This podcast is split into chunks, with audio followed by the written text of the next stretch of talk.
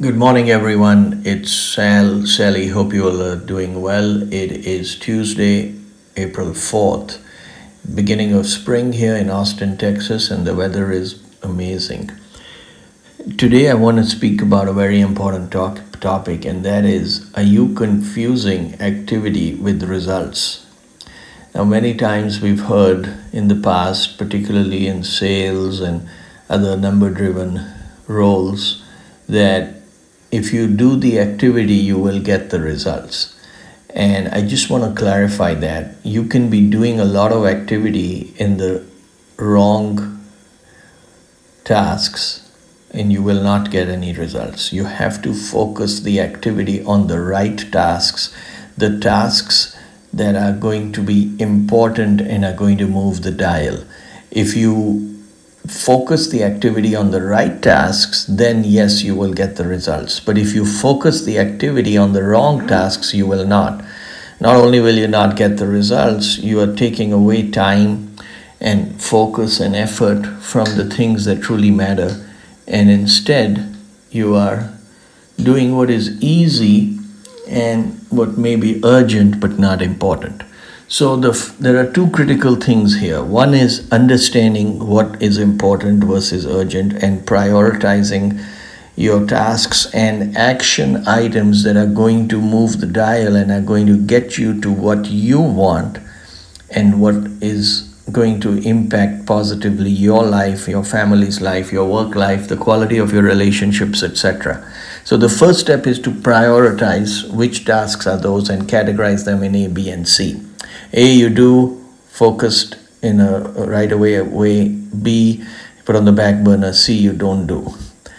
So that's the first step. The second step is what needs to happen from an action standpoint in each of those priority A tasks. Those may be different. So you need to create a breakdown of each of those tasks and what is what are the steps required to get you to your final destination in each of those tasks. Then, once you've done that, you focus on the activity and you make it specific and you make it time bound. There are certain things that are important and you need to do, but you're never going to be able to get to everything. You will probably die with emails in your inbox and pending tasks in your project tracker. So don't even attempt to do everything. The key here is to recognize what you say yes to and what you say no to. If you say yes to everything, nothing will get done. It's okay to say no to certain things that are lower on the priority list because they may be important to others, but they may not be important to you. They may be urgent to others, but they may not be urgent to you. So, understanding the difference between prioritization of tasks and then following it up with activity in the right areas and time bound activity is going to be key. Some of the actions you can take, certain other actions you're dependent on other people so, how do you ensure that you get the other people to do what you need them to do in the time frame that you want? The first step is to clearly communicate your expectation and why. Now, this is important because people will forget what you do to them, what you say to them, but they will never forget how you made them feel.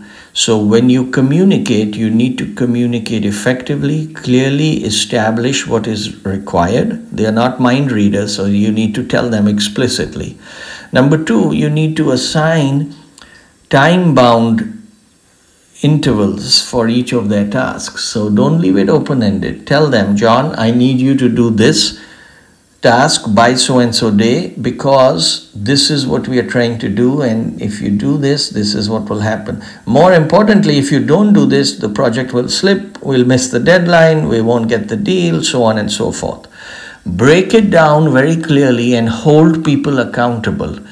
Give them the time they need and the freedom they need to execute on the task but you need to still keep track of it Sometimes it helps to be organized and create a project spreadsheet with rows and columns, and each prioritized task is in each row, and then you have columns based on who's doing it, who's responsible, who's accountable, who needs to coordinate it, and who needs to be informed, and by when. When you list out all the key tasks and you break it down into the activity list, this way you can make sure that nothing falls through the cracks.